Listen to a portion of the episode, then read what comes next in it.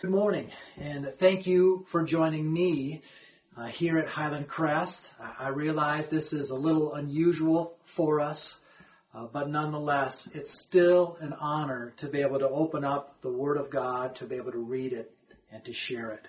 So we're just going to pick up where we left off. The last time I was with the church family, uh, we're going to turn to Acts chapter 8. I've been working through a series, a verse by verse series, through the book of Acts and we're just going to resume here in Acts chapter 8. While you're turning there, uh, let me just give a, a few different announcements. Uh, some of you have asked about offerings. Uh, how can I give my offering if I'm not actually attending the church? Well, uh, naturally, you can send the offering by mail. Uh, you can go on our church website and, and use the, the credit card feature as well. This message is going to be offered in a couple of different formats. One on Facebook, two on YouTube, and then we're going to also try to capture the audio and put it on our web page as well. This is providing an opportunity for us to enhance our streaming equipment. This is something we've always talked about doing, but if this experience here of the coronavirus is, is extended, well, it would make sense for us to, to have the equipment to go live and to provide a, a better quality uh, of equipment. So we're looking into that right now. In addition to that, it, has been kind of hard not to get together for Bible study or, or various meetings that we were not able to get together in recent days. So over the next couple of days, we're going to be looking at various video platforms where we can still meet together, but by using our computers or our mobile devices to do that. And then just a couple of other things. Um, as I've kind of got back here from our mission trip just a few days ago, I've attempted to reach out to many of our people, including our deacons, just to, to find out how the church family is going. And it has occurred to me that there are a variety of concerns that could surface over these days. One, we want to do a very good job of taking care of our church members. So if you have a need, a logistical need, of an errand that needs to be run or groceries that need to be gathered, uh, please let first your deacon know. Or maybe a member within your Bible study know. And you can certainly call the church office and we would be happy to assist you in this time. This is an unusual time, but it also provides an opportunity for us to be able to minister to one another. Well, let's look at our passage this morning. I'm in Acts chapter 8. If you were with us two weeks ago, the last time I brought the word, you remember Stephen. Uh, Stephen is the first Christian that was killed for his faith. As we look here at our passage, we're going to get a sense of the context. So I'm now in Acts chapter 8, and allow me to read the first three verses. And Saul approved of his execution, speaking of Stephen. And there arose on that day a great persecution against the church in Jerusalem. And they were all scattered throughout the regions of Judea and Samaria, except the apostles. Devout men buried Stephen and made great lamentation over him. And verse 3 says, But Saul was ravaging the church and entering house after house. He dragged off men and women and committed them to prison. Well, I hope that when you are watching this, you'll also see a link that you can download and outline with some discussion questions. So in your outline, the first words that you see there is our context. The context is the church is experiencing some persecution. This is what we see in the first three verses of Acts chapter 8. There is a new normal within this church. They are now facing opposition at a very strong level. This man named Saul, as it says here, is ravaging the church in verse 3. The word ravaging can also be used of a wild animal that is maligning and chewing on and mangling a, another animal. It's a ferocious use of words. And this is what Saul is doing to the early Christians. The book of Acts actually tells the history of how the church was birthed. And the last several chapters have talked about how the church is growing. And so now we see, as a result of this growing, there is persecution that is now facing the church. Point number one in our message today is that God uses ordinary people living ordinary lives to do extraordinary work. Let's read about a man named Philip. Look with me at verse 4. Now those who were scattered went about preaching the word. Philip went down to the city of Samaria and proclaimed to them the Christ. Now, who is this Philip? Well, Philip is not an apostle. He is one that we see in Acts chapter 6. You might remember in Acts chapter 6, the church is growing. And the apostles, these disciples of Jesus, need to be about preaching the word and praying. But because the church is growing so rapidly, they are unable to care for all the members of the church. So the congregation chooses seven different men, qualified men, that can help serve as leaders to help carry out the administrative needs within the church. If you look here in Acts chapter 6, verse 3, it says, Therefore, brothers, Pick out from among you seven men of good report, full of the Spirit and of wisdom, whom we will appoint to this duty. But we will devote ourselves to prayer and to the ministry of the word. And what they said pleased the whole gathering. And they chose Stephen, a man full of faith and of the Holy Spirit, and Philip. So of the seven men that they chose, the first was Stephen. And we talked about him in Acts chapter 7. And now we're learning about Philip here in Acts chapter 8. It is said of Philip in Acts 21 verse 8 that he was an evangelist. Now, what is an evangelist? Uh, that is that the guy in the polyester suit with the with the comb over with a thick southern accent that preaches from one church to next? No. An evangelist is one that is gifted by the Holy Spirit to be able to share the good news of forgiveness of sins through Jesus dying on the cross and raising from the dead. Philip had a knack for doing this. It says here that he went down to the city of Samaria. Now, what is Samaria?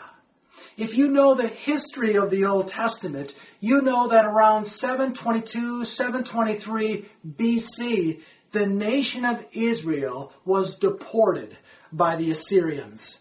And this Assyrian, this pagan empire, gathered the Jews from Israel. They dragged them out to their own land. And there, many of them intermarried with the Assyrians. So they were half Jew and half Assyrian. And they became what is called Samaritans. Well, the pure Jews looked down at the half Jews, the Samaritans. So as a result, there has always been this rivalry. Well, Philip, we find out from Acts chapter 6, was a Hellenist Jew. That was, he was a Greek speaking Jew. We might say it this way he was an outsider, and God sent him to some other outsiders. And so here he is in Acts chapter 8, verses 4 and 5. Like, like seed that is blown by the wind, Philip is going out and he is going to sow this gospel seed. Look with me at verse 6. And the crowds with one accord paid attention to what was being said by Philip when they heard him and saw the signs that he did. For unclean spirits, crying out with a loud voice, came out of many who had them, and many who were paralyzed or lame were healed. So there was much joy in that city.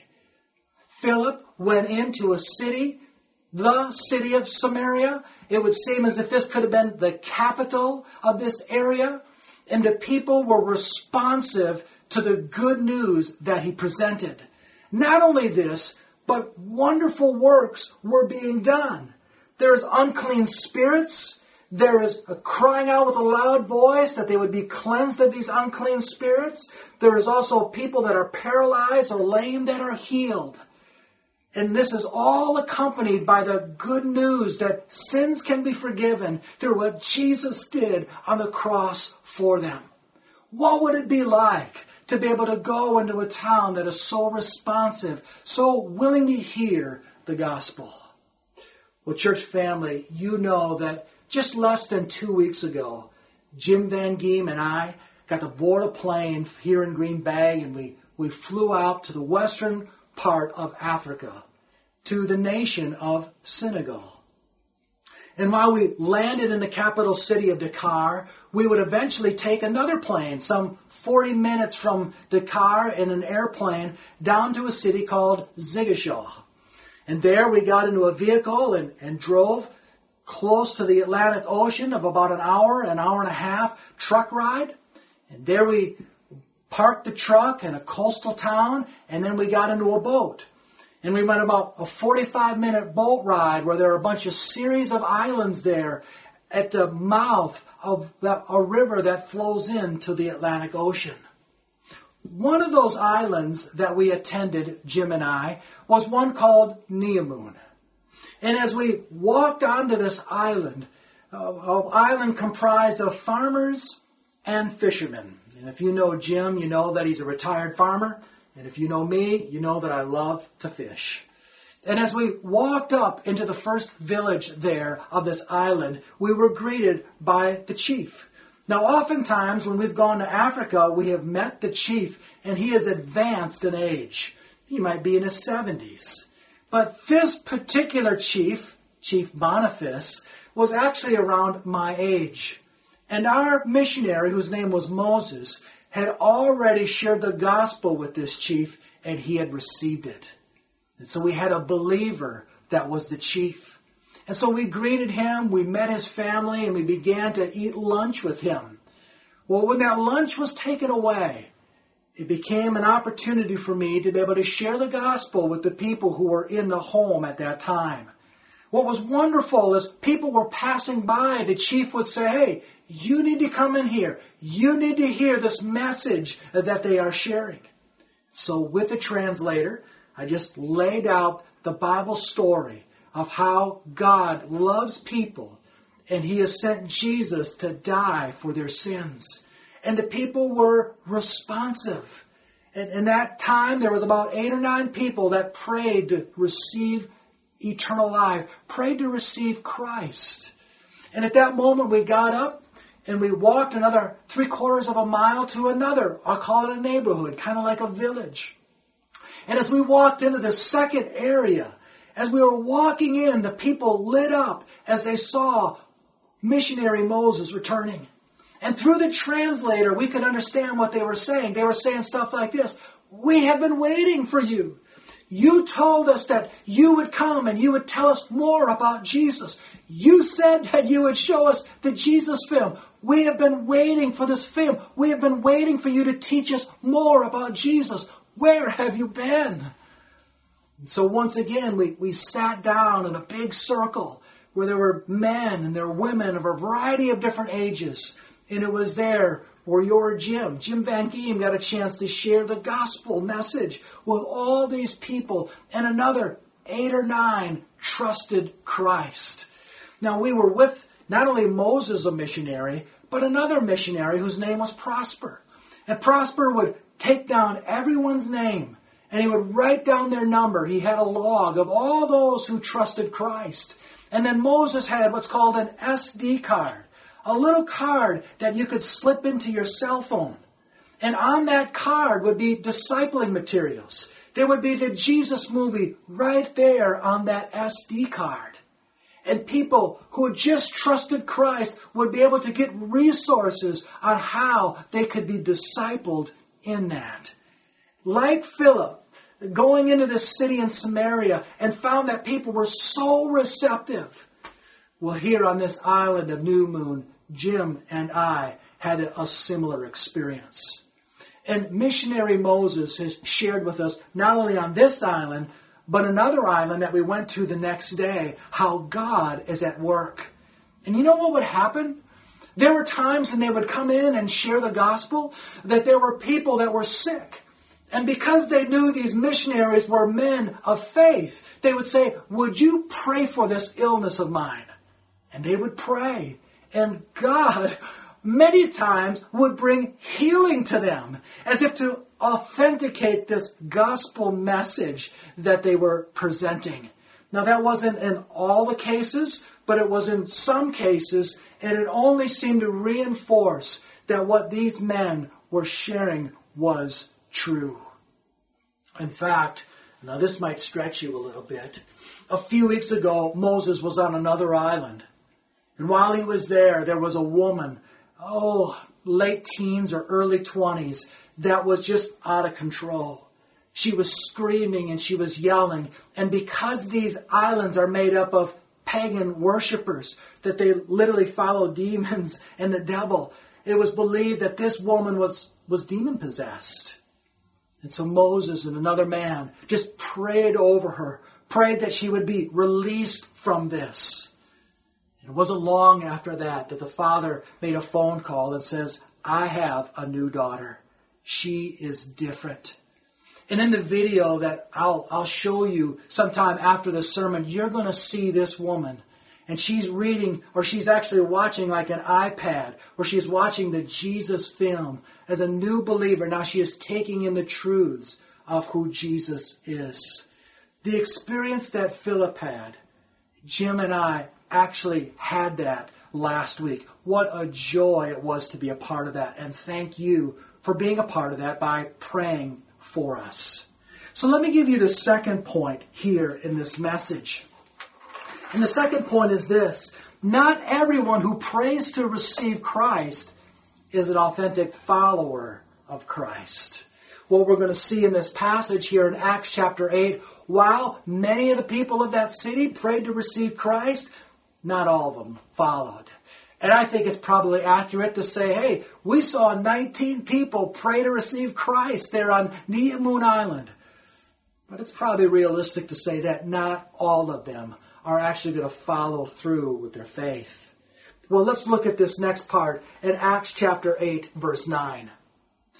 But there was a man named Simon who had previously practiced magic in the city and amazed the people of Samaria, saying he himself was somebody great. They all paid attention to him, from the least to the greatest, saying, This man is the power of God that is called great. And they paid attention to him because for a long time he had amazed them with his magic. So here you have Simon. May we call him a first century Houdini? He was one who had a sleight of hands. He was an illusionist. And people came to him in droves. They appreciated his magic and, and they actually called him great. And there is no reference here of, of Simon saying, oh, don't call me great. He enjoyed the praise that he received. Listen to what it also says here, verse 12. But when they believed Philip as he preached good news about the kingdom of God and the name of Jesus Christ, they were baptized, both men and women. Look at verse 13. Even Simon himself believed. And after being baptized, he continued with Philip. And seeing signs and great miracles performed, he was amazed. So not only did you have all these other people who believed that Jesus died for them, but it would seem to suggest here you had Simon, the, the, magi- the magician. He too was like that. But as we read further in our passage, we see that Simon was not a, really a follower of Jesus. When it says he believed here, his faith was not sincere. Let's skip down a little bit further here in our passage. It says, verse 18, now, when Simon saw that the Spirit was given through the laying on of the apostles' hands, he offered them money. We're going to find out here in a little bit that some of the apostles, Peter and John, come down from Jerusalem and lay hands and pray for the Holy Spirit to come upon these Christians. And the Spirit does. And Simon says, how can I get that? I, I want that. And he actually offers money for that. You see, Simon was drawn to what Jesus could do for him, not what he could do for Jesus. This isn't the only place we see something like this in the scriptures. You remember in John chapter 2, verses 23 and 24, it says, Now while Jesus was in Jerusalem at the Passover festival, many people saw the signs he was performing and believed in his name. But Jesus would not entrust himself to them, for he knew all people. Simon, he thought he could expand his magic show. So, how about I, I keep doing what I'm doing? I'm going to continue to be the person I am, and I'm just going to add Jesus to my life. And friends, that is not at all how it works. While we were in Senegal, we saw this as well. We saw Muslims. We, we didn't spend all of our time there on the islands. We came back to the mainland and through many of opportunities, we had an op- we had a chance to share the gospel with Muslims. And as we would share the message of Jesus being the ultimate sacrifice, it was not unusual for a Muslim man to say, I agree with you. But he was saying, in effect, I'm going to add Jesus to my Muslim faith. And we would try to convince them, no, you need to renounce Islam. You need to renounce your pagan practices to follow Jesus. While on one of these islands, we were talking with a man that was a mason, and he was he was working at digging out, and he was going to build a wall and extending this house. And while some of the men, Moses and another missionary, shared the gospel with him, as it came to a point of, will you be a follower of Jesus? The man said, listen, I am a pagan. I am a follower of the spirits. And if I follow Jesus, I, I will not, not offer sacrifices anymore to the spirits. And I am afraid of what the spirits will do to me and to my family. And Moses, the missionary, said, That's right. You need to choose. You need to follow Jesus entirely. You know, you and I here in America, we may not struggle with, I'm going to mix Jesus with Islam or mix Jesus with a pagan practice, but we can still just say, I'm going to mix Jesus with my materialism. I'm going to mix Jesus with my sensual lifestyle. I, am going to mix Jesus with my anxiety and my fear or my secular mindset. We can say, I want to add Jesus to my life, but I don't want him to change who I am. And friend, that is not the gospel. In fact, let's read what these apostles said to Simon. As we read here a little bit further, it says in verse 21, rather, look with me at verse 20. But Peter said to him, May your silver perish with you, because you thought you could obtain the gift of God and money. You have neither part nor lot in this matter, for your heart is not right before God. Verse 22, Repent therefore of this wickedness of yours and pray to the Lord that if possible the intent of your heart may be forgiven. For I see that you are in the gall of bitterness and in the bond of iniquity. And Simon answered, Pray for me to the Lord that nothing of what you have said may come upon me. The gall of bitterness. Uh, this concept of you are under the control here. You are wretched. The bond of iniquity uh, speaks of being a prisoner of sin. Simon, you need to repent, is what he is saying here. Jesus said this If anyone would come after me, let him deny himself and take up his cross daily and follow me. Luke 9 23. Look with me at the third point of our message today. That is this. The church has one gospel that is available for all the people.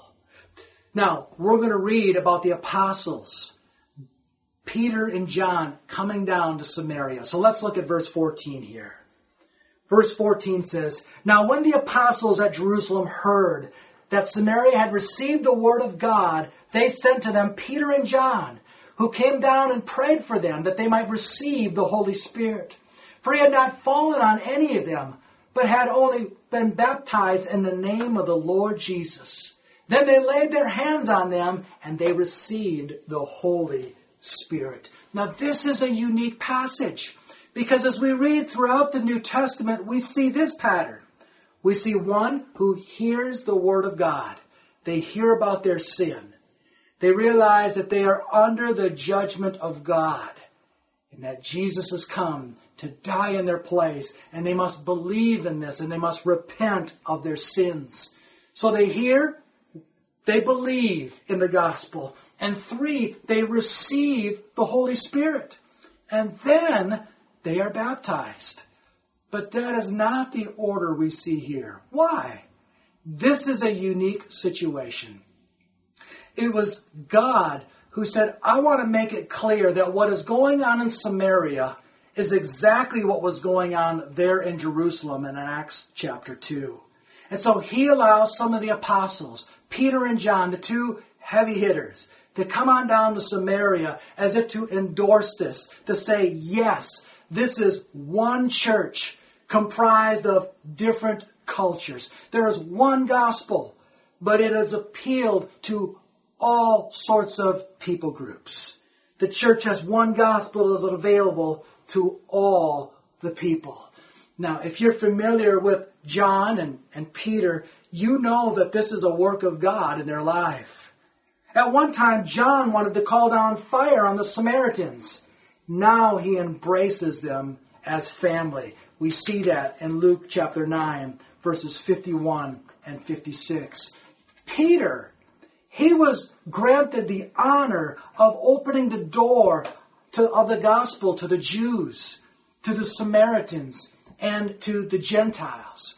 We see in Matthew chapter 16, verses 13 through 20, where Jesus says to Peter, I have given you the keys and so it is Peter who gets to open the door. We see it in Acts chapter 2 to the Jews. They receive the gospel. Here in Acts chapter 8, it is Peter who is opening the door to the Samaritans. And then in Acts chapter 10, it'll be Peter who gets to open the door to the Gentiles. So this gospel is one message, yes. The same message that we declare here in Green Bay is the same message we were declaring on the other side of the world there in Senegal. But it is for all the peoples. And then fourthly and finally, those who sincerely seek truth will find it. Look with me here at the last part of Acts chapter 8 where we hear about God working in a man's life Let's look at verse 26 and following. Now an angel of the Lord said to Philip. Now remember, Philip had just been with the crowds of people. He would lead the crowds of people that were responding to the gospel to go after one man. He says, Rise and go toward the south to the road that goes down from Jerusalem to Gaza. This is a desert place. And he rose and went. And there was an Ethiopian eunuch, a court official of Candace, queen of the Ethiopians, who was in charge of all her treasure. He had come to Jerusalem to worship and was returning seated in his chariot. And he was reading the prophet Isaiah. And the Spirit of the Lord said to Philip, Go over and join this chariot. Now notice what P- Philip's response is when the Spirit of the Lord speaks to him. Look with me at verse 30. So Philip ran. He ran to him and heard him reading Isaiah the prophet and asked, Do you understand what you are reading? And he said, How can I unless someone guides me? And he invited Philip to come up and sit with him. Now the passage of scripture that he was reading was this. Now it's a passage from Isaiah 53. Like a sheep, he was led to the slaughter, and like a lamb before its shearer is silent, so he opens not his mouth. In his humiliation, justice was denied him. Who can describe his generation? For his life is taken away from the earth. It is speaking about this substitutionary sacrifice. This is a main theme throughout all of the scriptures that men and women sin. And as a result, God's holiness, He judges man for his sin.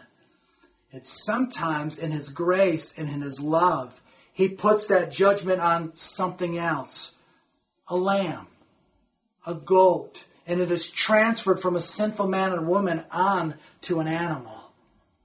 But all of that was paving the way that Jesus would be the Lamb of God that would take away the sins of the world. So as this Ethiopian eunuch is genuinely seeking after truth, he's got the Word of God on his lap. And here comes the evangelist, Philip. He says, I, I would be delighted to share with you what that passage of Scripture means. Look with me at verse 34. And the eunuch said to Philip, About whom, I ask you, does the prophet say this? About himself or about someone else? Verse 35. Then Philip opened his mouth. And beginning with this scripture, he told him the good news about Jesus. Faith comes by hearing, hearing through the word of Christ. And so Philip uses the word of God and points to him that Jesus is the one who is a substitutionary sacrifice for his soul. And verse 36 says, And as they were going along the road, they came to some water. And the eunuch said, See, here is water. What prevents me from being baptized? It is assumed here that somewhere along that ride, that this eunuch prayed to receive Christ trusted Christ, repented of his sins, and now he is a new creature. And as they are driving after that experience, then he gets baptized. And it says here in verse 38, and he commanded the chariot to stop, and they both went down to the water, Philip and the eunuch, and he baptized him. And when they came up out of the water, the Spirit of the Lord carried Philip away, and the eunuch saw him no more, and went on his way rejoicing. But Philip found himself in Azotus, and he passed through and preached the gospel to all the towns until he came to Caesarea. Those who sincerely seek truth will find it. Just Wednesday night, just a few days ago. We were flying from Chicago to Green Bay after this long flight returning from Senegal. And Jim and I were in the back of the plane, the 16th row of 17 rows, I think. And because there were some empty seats in front of this plane, the stewardess says, We need to move some of you from the back and we need to move you up to the front. So she tapped me on the shoulder and says, Will you go to row number seven? And she tapped Jim on the shoulder, and will you go to row number 10? And as I went up to row 7, there was a young man sitting off to my side, and we just began to enter into a conversation. And I found out that he'd been experiencing some troubles in his life. He was just out east, and he was on vacation with his family, and just decided, I, I just need to get back to Green Bay. And as we talked, and I would drop in the word of the Lord on occasion, he stopped and he said, Are you a pastor? And I says, Well, as a matter of fact, I am. And he said, I've been expecting you. I, I just knew that the Lord was going to send someone in my path to tell me what I should do. And so I had an opportunity to say, I know what the next step of your life is. It is to trust Jesus to save you from your sins.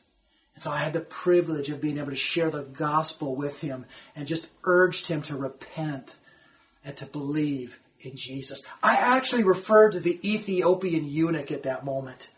And he says, You're not going to believe this. My best friend is an Ethiopian.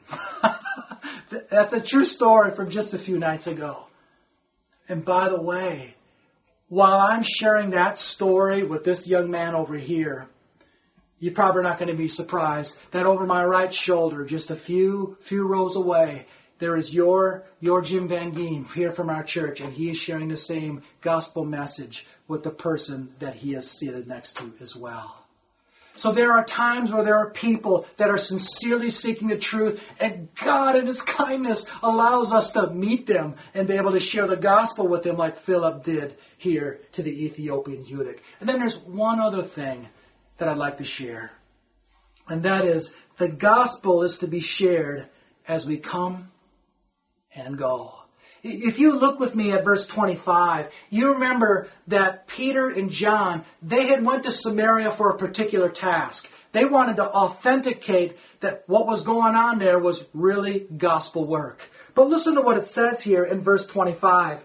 Now when they had testified and spoken the word of the Lord, they returned to Jerusalem, preaching the gospel to many villages of the Samaritans. So while they were going, we might as well just share the gospel. We're going to be encountering people here.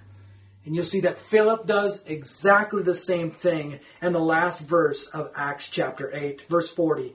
But Philip found himself at Azotus, and he passed through and preached the gospel to all the towns until he came to Caesarea. Hey, I might be on my way to Caesarea, but I'm going to be bumping into people, so while I'm bumping into people, I might as well share the gospel with them. While we were flying from Istanbul, Turkey to Chicago, I sat next to an architect from Denver. And I said, listen, Tom, I've traveled 6,000 miles to share the gospel over here in Senegal. If you wouldn't mind, I'd like to share the gospel with you. You're three inches away.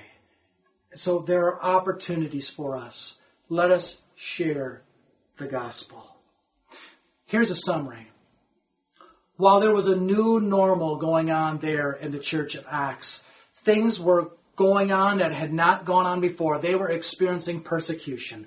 There was one thing that hasn't changed the good news. And they are to continue to share the good news.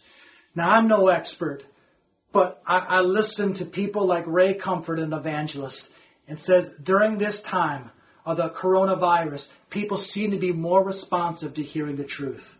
Well, may we share it with them. There's a leader within our own denomination named Ronnie Floyd that has said the same thing. With church family, as we go through this time, may we be open to opportunities that the Lord may give us. Now, we might not be among crowds, but there still could be some innovative ways that we share the gospel. Recently, I came across an article on a Gospel Coalition website. Maybe you want to Google this. It's called A Practical Way to Love Your Neighbor, Your Self Isolated Neighbor. Let me read that again. A Practical Way to Love Your Self Isolated Neighbor by Elijah Elkins.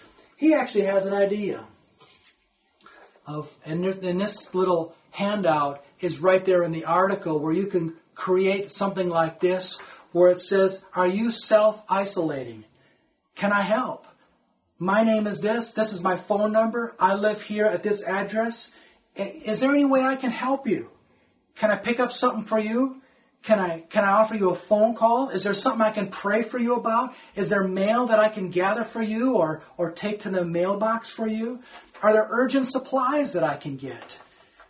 It might be that not everyone in our church could do something like this but there could be some that it might be a good fit for. Well, it's a privilege to be able to gather with you. And in your outline, you'll also see some discussion questions. And I just encourage you to take some time now and work through these questions. I'm also going to release a video. It's just kind of a family video of our Senegal trip. And while our family's been quarantined ourselves, we've tried to make the most of it. So my oldest son and my wife Melody have kind of collaborated on making this short little video of our experience there in Senegal. Let me pray with you and thank you for joining me today for this lesson, this sermon here on Acts chapter 8. Father, I thank you for this privilege of sharing your word. And I pray that as the word goes out, that would bring encouragement to the church family. And Lord, I pray that the gospel would continue to flourish in this time. In Acts chapter 8, there was a new normal that is established. And at this time, there's a new normal that we're getting used to. But despite this, we know that we want to be about sharing the truth. So may that truth be in our lives, and may we be willing to continue to share it. In Jesus' name, amen. Thank you, and may the Lord bless you.